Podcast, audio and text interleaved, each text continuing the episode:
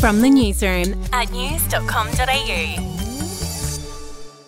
Hi, I'm Brenty Coy and this is From the Newsroom. It's Friday, May nineteenth. A photo agency has hit back at claims its photographers were aggressively pursuing Prince Harry and Meghan Markle during their so-called near-catastrophic paparazzi car chase through New York on Tuesday night.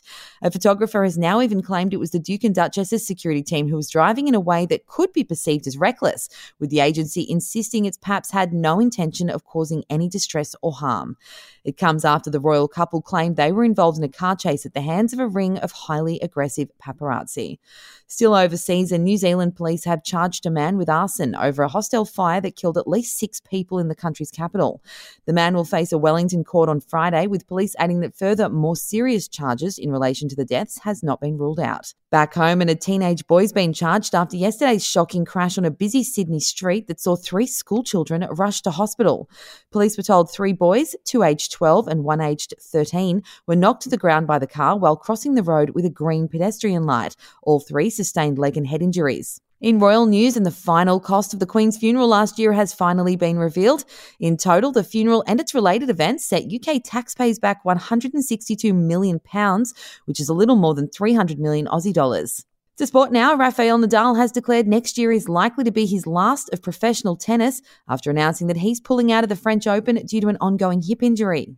My ambition is to, to try to, to stop, to give myself Uh, an opportunity to, to enjoy next year. That's probably going to be my, my, my last year uh, in a professional tour. And in the N R L, the Penrith Panthers are firming as real premiership contenders once again with a hard-fought win over the Brisbane Broncos last night, fifteen to four at Suncorp Stadium. Nathan Cleary was a standout again, scoring a try and landing a late field goal.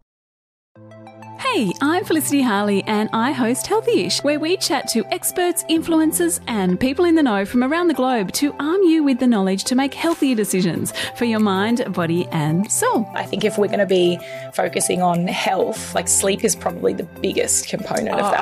I, I think sleep is the cornerstone. Like, choose the harder option, because I've never woken up and gone, I regret that run that I went at four a.m. I've never done that. Search for Healthyish and Extra Healthyish wherever you get your podcasts. In entertainment news, S Club seven star Paul Catamole's cause of death has been revealed six weeks after he was found dead in his U K flat. The forty-six-year-old singer died of natural causes, according to the coroner.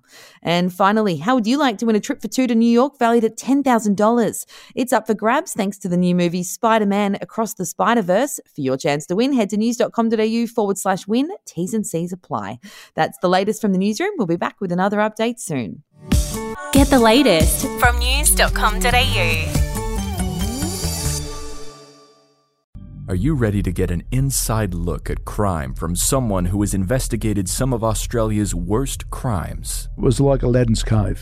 The luminol found bloodied footprints and bloodied handprints on a wall, so it's yeah. just like a horror movie. Former homicide detective Gary Jubelin sits down with cops, crims, addicts, victims, small-time cheats and big-town lawyers as they tell their incredible stories. My house got raided, next thing you know I got bail refused, next thing you know I'm on a truck yeah. to Parklea Prison. Listen to I Catch Killers early and ad-free on Crimex Plus on Apple Podcasts today or wherever you get your podcasts.